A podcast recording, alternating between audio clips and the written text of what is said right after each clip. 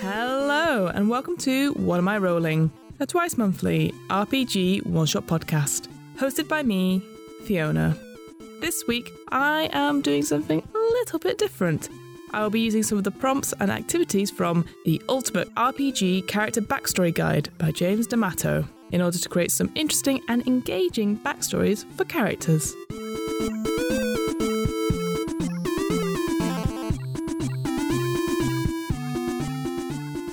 So, you've chosen your class, you've bought your weapons, and you've rolled your stats. You are now the proud owner of your own RPG avatar.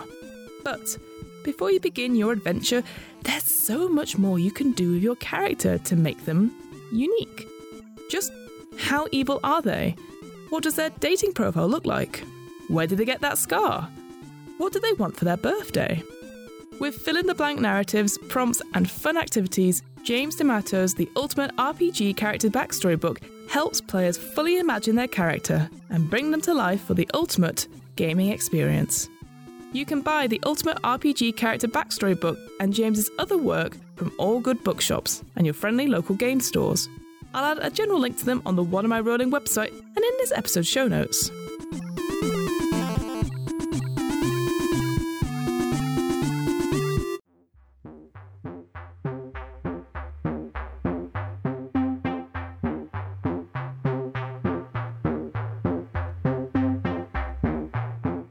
As I talk through each exercise as I do them, there's really no need for an overview here, so just listen and enjoy. One last thing before we begin.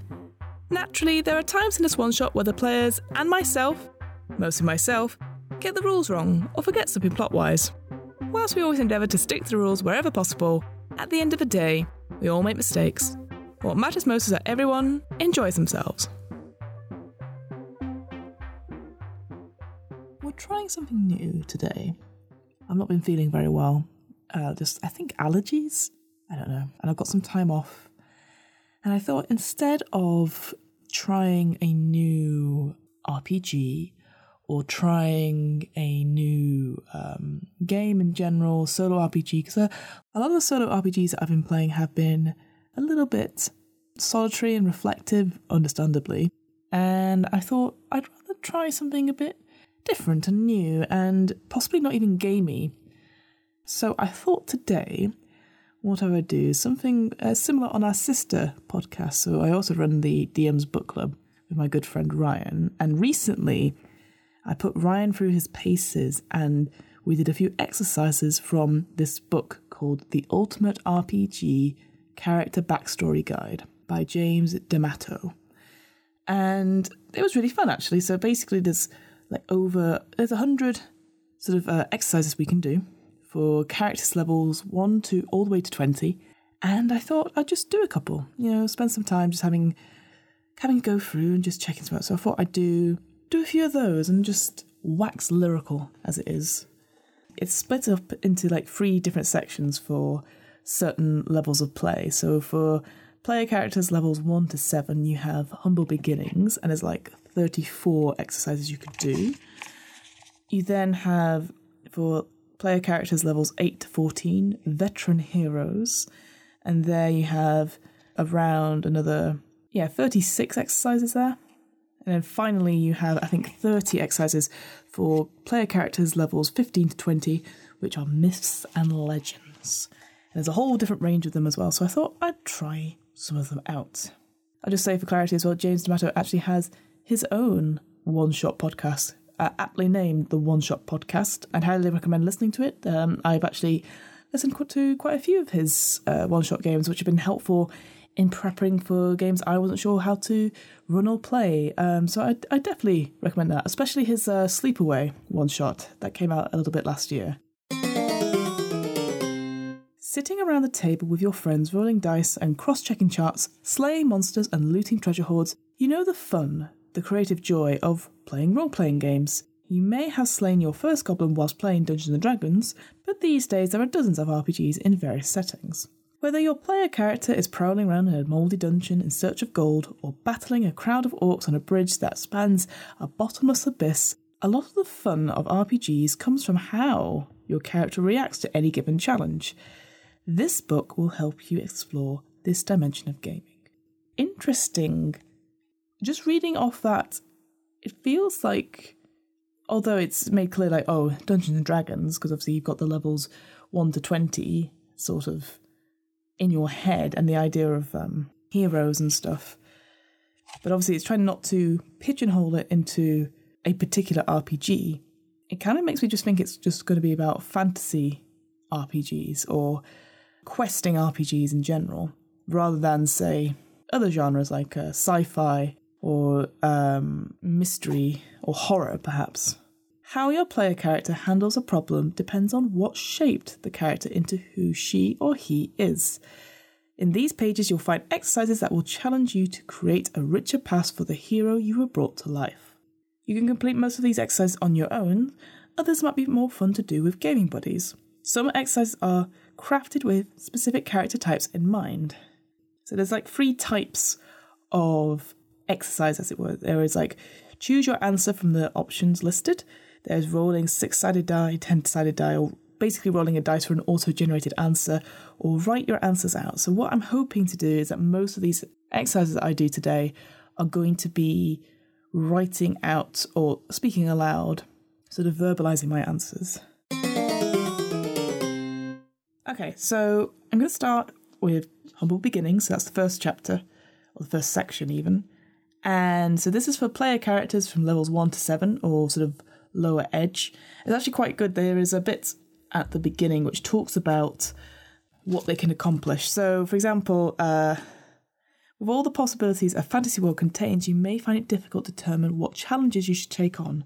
All too often, heroes shy away from challenges beneath their capability or charge headlong into situations that they are not entirely prepared for. The following is a guide that provides a rough idea of what you should be able to accomplish. It gives you sort of a starting point for your level. So, looking at levels 1 to 7, it sort of says that these sort of characters are going to be able to survive a relatively unlucky day, survive an encounter with a fairly dangerous animal, win a bar fight, hunt a large non magical creature, fend off a coordinated bandit attack. So those are sort of the areas we're, looking at. So that kind of makes sense. All right, so I'm going to get the random number generator out. So I'm asking for a number between 1 and 34. It's gone very high, it's gone to 32. Oh, okay, so this, this one is called Mentor. And the brief description says create a mentor for your character reputation, relationship, resources, skills, accessibility. Assign priorities. Okay, I think that's a good one to start with. Looking at the actual exercise, I have to pick certain things. So there is, I must select qualities of your mentor, ensuring that they have at least one each in the A, B, C, D, or E categories. And I've got reputation, relationship, resources, skill, accessibility. Okay, that makes sense, assigning priorities. Okay. Right, well, we'll start at the beginning then. So, this A section, I've got reputation, and of course, I've got five options. The options are one, a myth. Your mentor is lauded as a once in a millennium genius. Long after they pass from this world, scholars will study their work and bards will sing songs of their deeds. Option two, well respected. Your mentor is considered one of the world's foremost experts in their field. Option number three, known to some. Your mentor is recognizable in certain circles, but they are far from a household name. Number four, an oddity. Most do not know your mentor. Those who do know consider their work to be far outside the mainstream of their field. And finally, number five, wicked. Your mentor is rarely spoken of by anyone in their field, but when they are, it is not in kind terms. They are considered incompetent, unsound, dangerous, or some combination of the three. Well, so this is exciting. So when I choose one of these options, I can't then use that same option. So if I took number one, for example, a myth, then if I go on to the next section, I can't use option number one in that section. So it's really going to narrow it down. So how do I want to how do I want to go about this? I think for me, this and this is when we're starting out as well, levels one to seven. So it's talking about sort of the power dynamics and the sort of status they have. So obviously the higher status they have, in my mind as a player character, it will inform my respect of them. Like obviously, if they are a very well known or well respected, even a myth, then that's a lot of pressure on me to live up to that as a player character. And maybe I have some thoughts and feelings about that. The opposite way, an oddity, maybe there's a reason why I am connected to this person in some way, which I'm sure we'll go into. Is the relationship going to be one of respect or one of sort of distrust or resentment, even if they're an oddity or even wicked? Maybe the wicked one is more about that they fell from grace in some way. That would be quite interesting. Hmm. I think I'm going to go for option D, so that's number four, an oddity. Most do not know your mentor, but those who do consider their work to be far outside the mainstream of their field. I think I quite like that because there's not that much pressure, and I like the idea that you could have a real, like, quirky type of mentor as a result. As a DM, I'd like the idea that you, you don't have to build them up in cement, oh, they're an oddity. That could mean really good or really bad. It's not so much connected to it. Whereas obviously wicked, unknown to some, could have like good or bad connotations. So okay, we're gonna go for that option. So option D or number four, an oddity. Obviously, as we go through, I will make a note to read out all the options so that you know you don't miss out as the listener. Okay, so we're going on to B, relationships. So this is the next section. So obviously, kind of talked about this already in a way. Again, we've got five options, but number four we cannot use. So number one, favored. You are never far from your mentor's mind. They believe you are the chosen one or some kind of generation defining genius. Uh, no pressure. Option two is star pupil. Your mentor remembers you as exceptionally bright and talented. They avidly track your progress and encourage your success.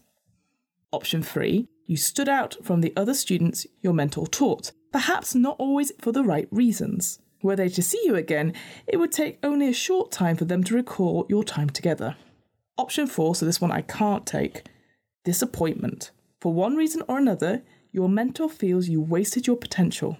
They think of you often, not fondly. And option five is none. Your mentor does not remember you.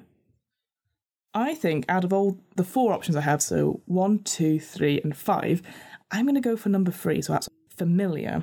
Because again, I like that idea that maybe you know they're an oddity, but again, I didn't. I stood out for the wrong reasons, or it wasn't quite how they were teaching me, or I didn't understand the teachings. I quite like that. It would only take a short time for them to recall your time together, but that could be a facade, perhaps. Yeah. Okay. Well, we'll go with that. So that's option C for relationship familiar. All right. Next section is resources. So now I can only choose from three. So A, B, or E. So, option one Master of the Unknown. Your mentor has access to things beyond mortal understanding. They possess items of legend and easily walk in the places of myth. Option two Wealth beyond measure. Your mentor's wealth rivals that of some kingdoms. All that can be bought with gold is within their reach. Option C, which I can't take, is accomplished your mentor owns a modest property with access to a few comforts and fine materials related to their trade. Option 4, which again I can't take, down on their luck. Your mentor struggles with debt and day to day expenses. These bring them considerable trouble that they cannot deal with on their own. And then option number 5, asteric. I think that's how you pronounce it. Your mentor places no value on material wealth they own nothing and give away what little they find. See, I don't I don't like options A or B, the master of the unknown, a wealth beyond measure. I don't quite like that. So I think it's gonna have to be that final one of asteric. Asteric?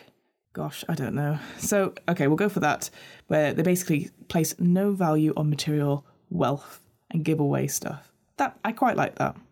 So yeah, we'll go for that, the final option for resources. All right, section four, skill. So I can only choose A or B on this one. But again, I'll read them all out. Option 1 Holder of Hidden Truths. Your mentor has walked between worlds and understands things that others could spend thousands of lifetimes failing to comprehend. Any who witness them perform even simple tasks can innately sense that they are in the presence of a living myth. At some tasks, even gods cannot rival their mastery. Hmm. Option two is greatest alive.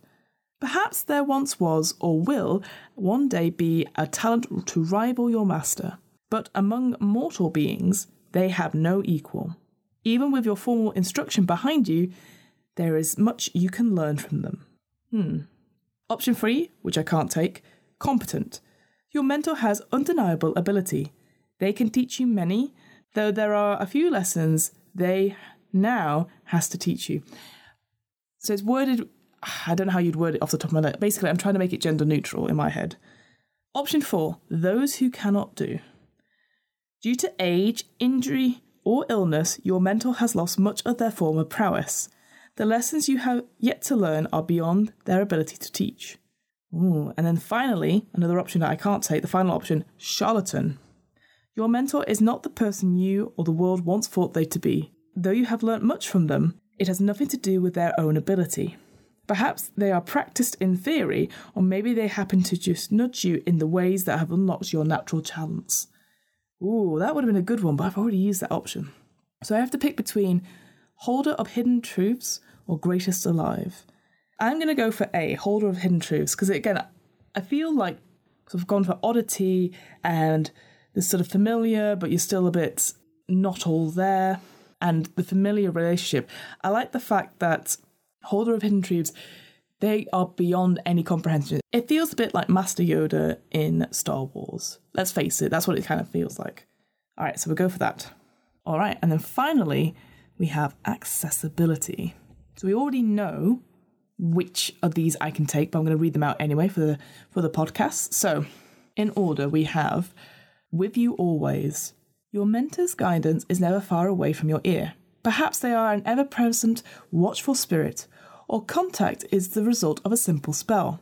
Whatever the circumstance, guidance is there when you need it, and absent when this drives you to achieve something on your own.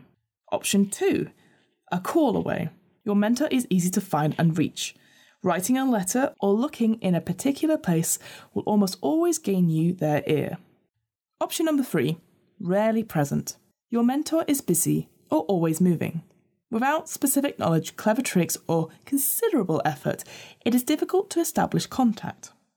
Option number four wandering wind.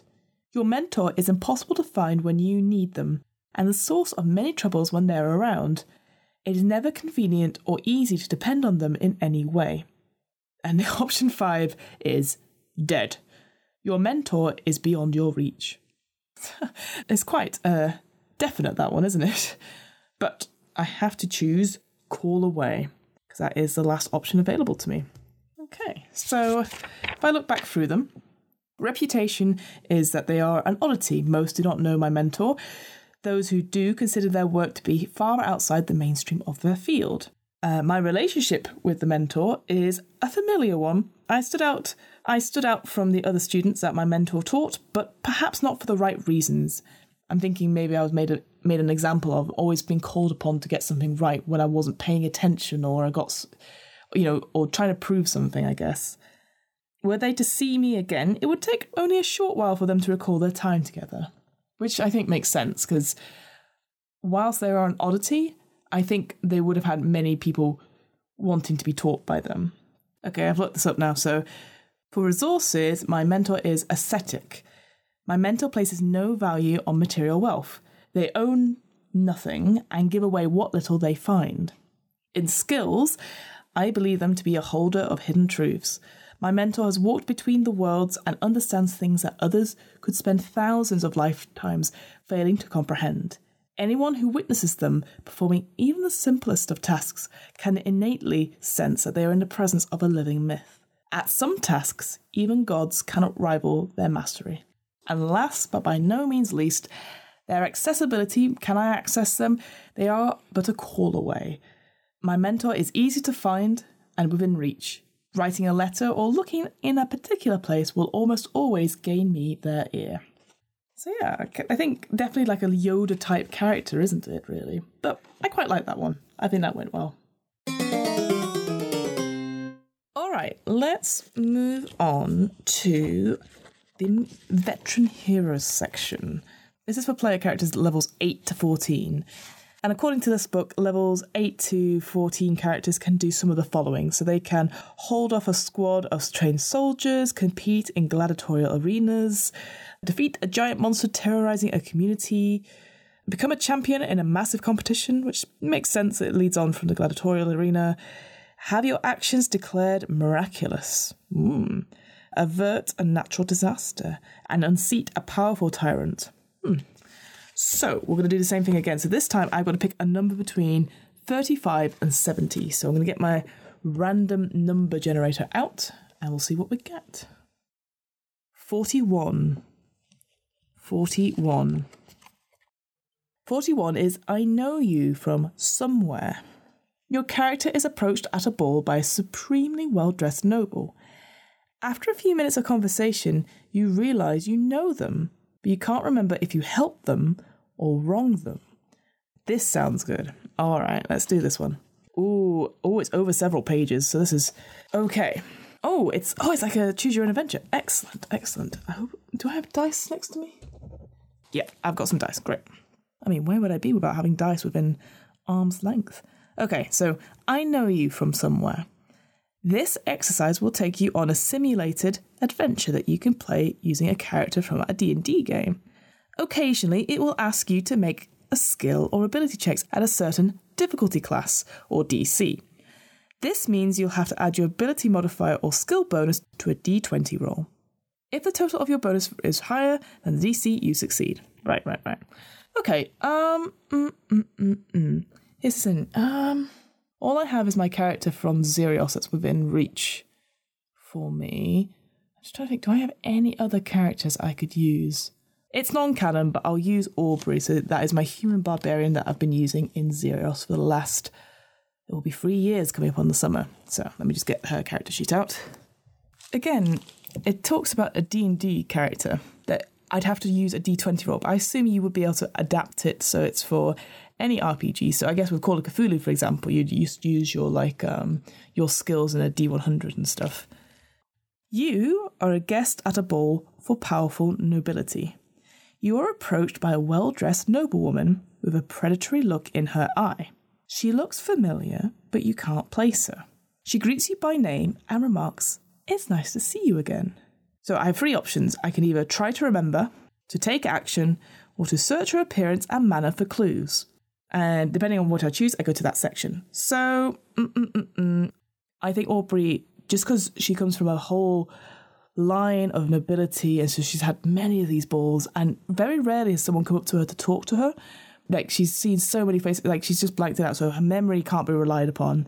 So I think in this case, she would default to search the appearance and manner of the noblewoman and search for clues. So we'll go to section three. You reach for a familiar symbol or crest you can use to identify this person. Roll a d6. All right, let me get my d6s out.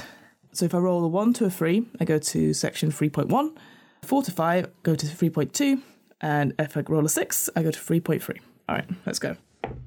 I rolled a 3, so it goes to 1.3.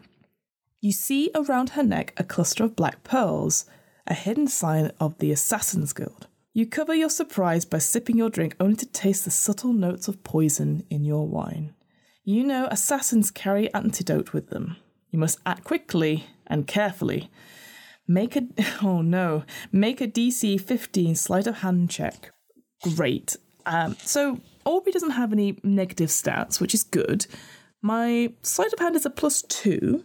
Here's the thing though. So one thing I when I created Aubrey, is that in my head she is the luckiest girl in the world. So she has the feat luck, and what that means in D and D. So if if I roll and I don't like the result, I can choose to roll again, but then I must accept that result, and I can do that three times. Um, so I'm going to assume that is also in play because I'm being poisoned. So that's not great. Okay. So I need to make a 15 sleight of hand check. I've got plus two to this roll. Ooh, that was not a good roll. That is a seven. I am instantly going to use my first point of luck and re roll that dice. Wow, that was seven on the dice. So that is a nine. So that's a failure. I did not pass that check. So go to section 3.1.1. Trying to remain calm, you offer a dance and use the opportunity to reach into her handbag. You retrieve a small bottle. After the dance ends, you examine your prize only to find a note that reads, Too late. You grow dizzy. Make a DC 16 Constitution saving throw. Ah, now, here's the thing. I'm pretty good at Constitution saving throws. I have a plus seven to them. I'm pretty, pretty good at those. So, okay. Constitution saving throw, got to beat a 16. Wow, I am rolling super poorly. That's only a seven. Ah, it's important. I'm going to roll again. That's my second use of luck. God, if the boys could see me now. That's better. Oh, that was a 9 on the dice. Plus 7, 16. I just make it. Damn, that was.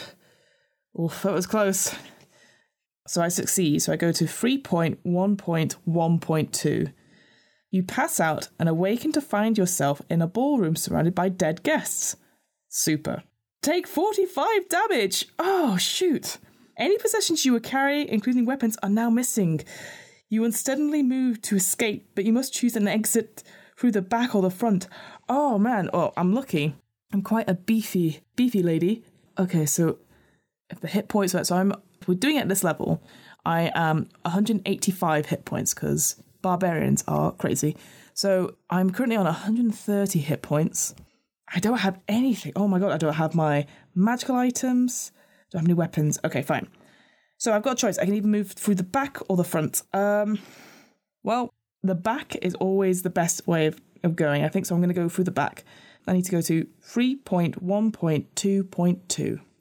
You head out the back and you make your way to the back door. Go to 2.2.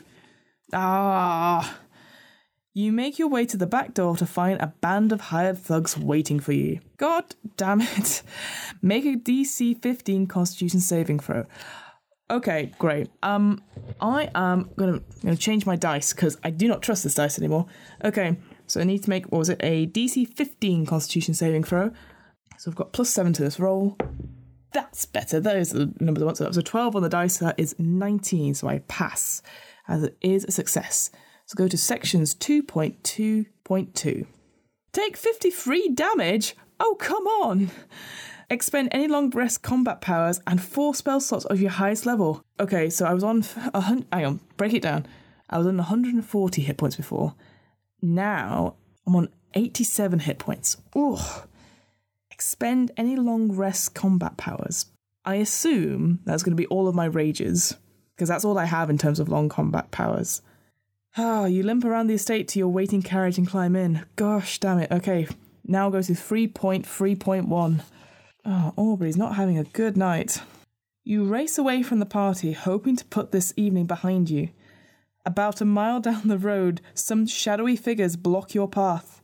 They shout at you to stop. You must choose. Stop and face them. Subtly draw a weapon, if you have one. Don't have one. Cast a spell. Don't have spells. Reveal the necklace if you found one. I Didn't. No. it's going to have to be that first one. Stop and face them. Go to 3.31.1. Your opponents are strong and skilled. It is a brutal and bloody battle. You lose 60 hit points. If you survived, you managed to escape. The end. Uh, so I was on 87. So, yeah, 27 hit points. Whew. Ooh, very close. Very close indeed. Ah, okay. So that was a quick romp through a ball. I had to be a bit high level for that. Oh, dearie me. All right. So we've done humble beginnings. We've done veteran heroes. We're going into the final section now. We're going to go for myths and legends. So I've got to pick between 70 and 100. But what does this mean? So typically, a character who's in the myth and legends bit, so levels 15 to 20, they can uh, seal an ancient evil, battle an enemy with a small party, settle a cosmic dispute, destroy an interplanar threat, and at level 20, you can defy a god. Mm. All right, let's get the generator out. So it's 71 to 100. Oh, a nice in the middle one. This is 84 we've got here. Oh. 84 is Private Secrets. Create a mystery your character has left in their wake, one that adventurers and scholars will be pondering for years to come. Ooh, all right, let's let's give it a go. Okay, it's a verbalizing one, so this is good. This is good. All right. So the first prompt is Your party broke or altered an artifact or historical site. The truth is somewhat embarrassing. Your party agreed to never discuss it. Historians have been left to fill in the gaps. So my two questions are what really happened and what's the most popular incorrect theory? I'm just going to do it as a generic sort of adventuring party. There's no character attached to this one. Um, what really happened? Well, I like the idea that we broke an artifact in some way. And just because I've recently uh, edited and released Artifact, I think it was a beautiful big mirror. One of those ones that is gorgeous with a beautiful frame with lots of gold and, and you know, the stuff you see in a ballroom, essentially. And maybe we are at a ball or something like that, and something happened. And just so happens we maybe I or or well, just party, doesn't it? It's not not necessarily me, party. I think we got a little bit we drank a little bit too much and we started, you know, vying for like maybe the affections of some of the people there, you know, would you like to dance with me? Blah blah blah. And then we a bit of roughhousing and I think then we accidentally maybe um, maybe somebody threw someone pretty hard against the wall, and as a result, the mirror sort of just went like it's if you imagine it on top of a fireplace, it just it smacked onto the floor and shattered into a thousand pieces. And obviously, it's very, very embarrassing because obviously we're guests at this place. There was quite a few people there. The most popular incorrect theory is that because in my head every ball scene looks a bit like a mix between Anastasia and that episode of Doctor Who, The Girl in the Fireplace, essentially. We stopped a demon coming through the mirror because the mirror was acted as a portal. So we stopped a wizard, like it's summoning a demon to come and destroy the party. Because we're famous in this land at this point, so he was just like, yeah, yeah, definitely demons. Demons is what happened there. So, so yeah, we we managed to stop evil crossing over into our plane via the mirror. Okay, uh, prompt two. A group of people met through your party, and that loose association evolved into an organization with a notorious reputation. What innocuous event brought them together? What did they do? What ominous name do outsiders call them? Ooh, so I think that here we would have rescued a couple of people and this tag along, you know, like as minor characters do, we tend to collect them. And I think, ooh, let's have a ship. So we'll have a ship of some sort and we'll be collecting people off the island, like rescuing them here, there, and everywhere. And basically, we're just transporting them back to a bigger city so that they can go on their way. But due to a big storm, delayed us by several weeks, maybe even a month. But people got to got to talk and they were sort of chatting together and realized there was a lot more in common than they uh, originally thought. So they thought, hey, let's let's be let's be a part of it. Let's let's let's be a team, so to speak. I'd say there's about six to eight of them, all from different backgrounds, all different careers and stuff. And so they all found talent together. What did they do? Hmm. Now, there's two thoughts that's come into my mind.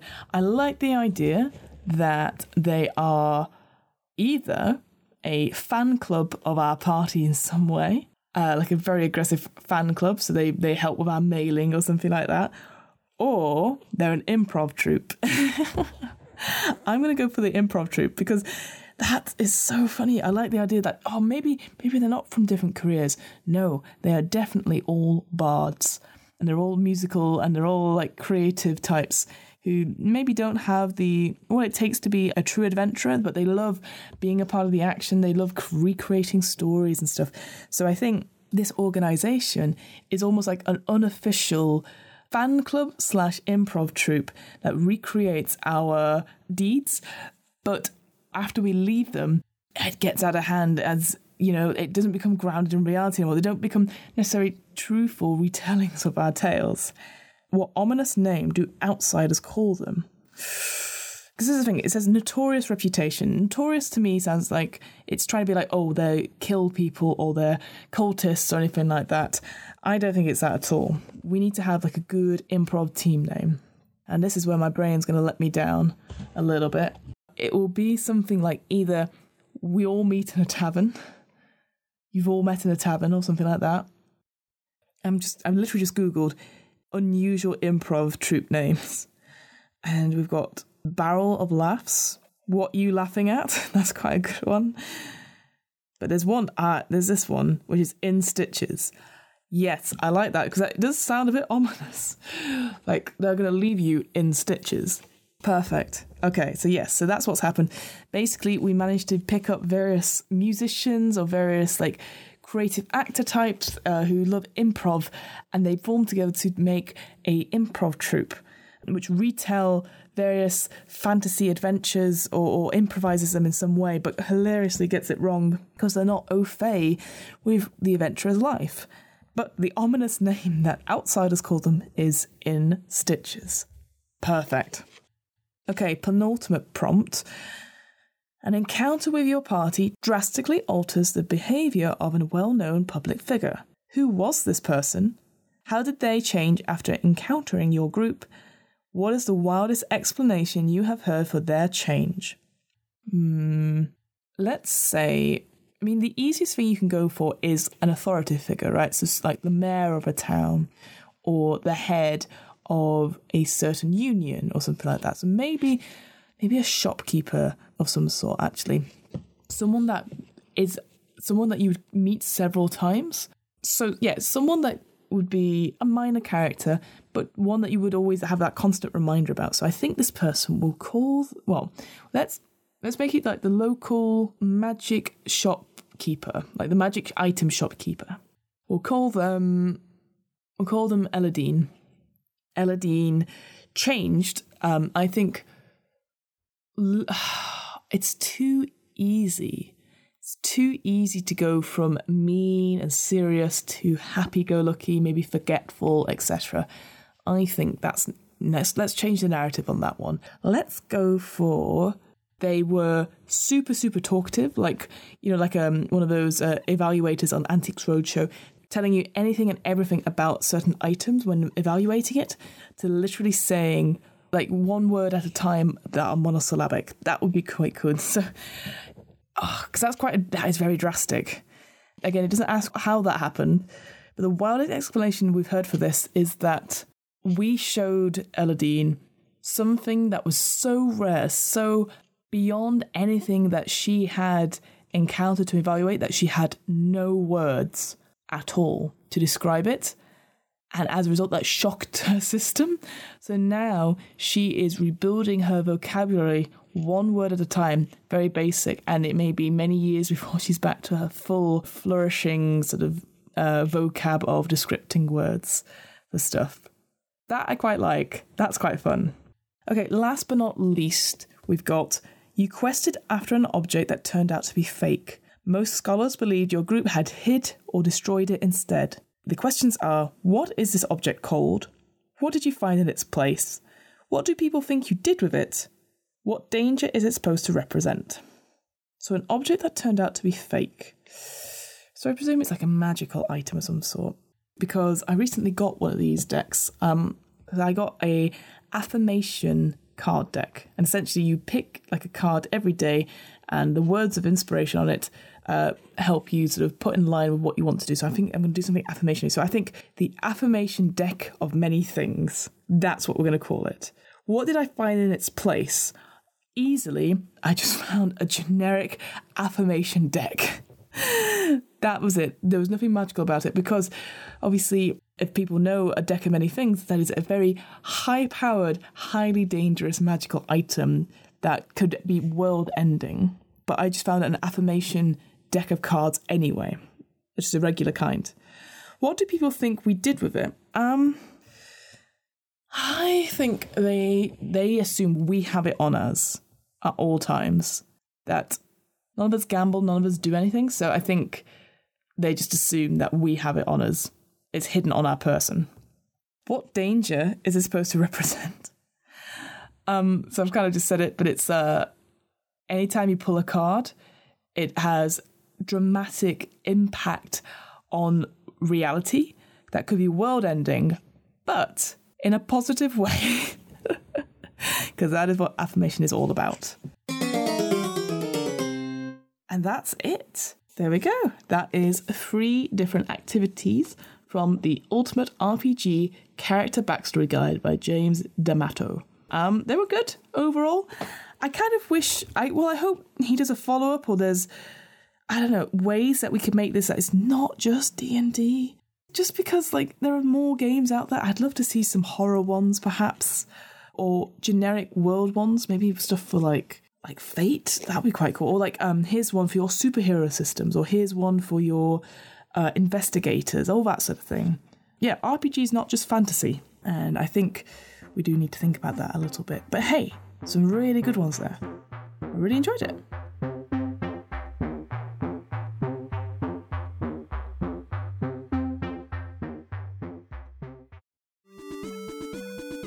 The What Am I Rolling podcast was created, recorded, and edited by me, Fiona Howard.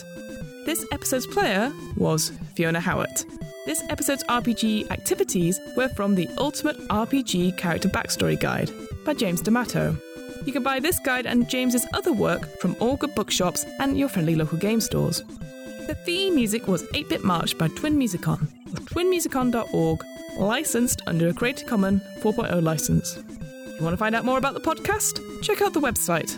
That's www.wairpodcast.com. Fancy getting in touch? Email the podcast at whatamirollingpodcast at gmail.com. Finally, follow the podcast on Twitter and Instagram at WAIR underscore podcast for latest news on upcoming episodes. And remember, adventurers need not apply.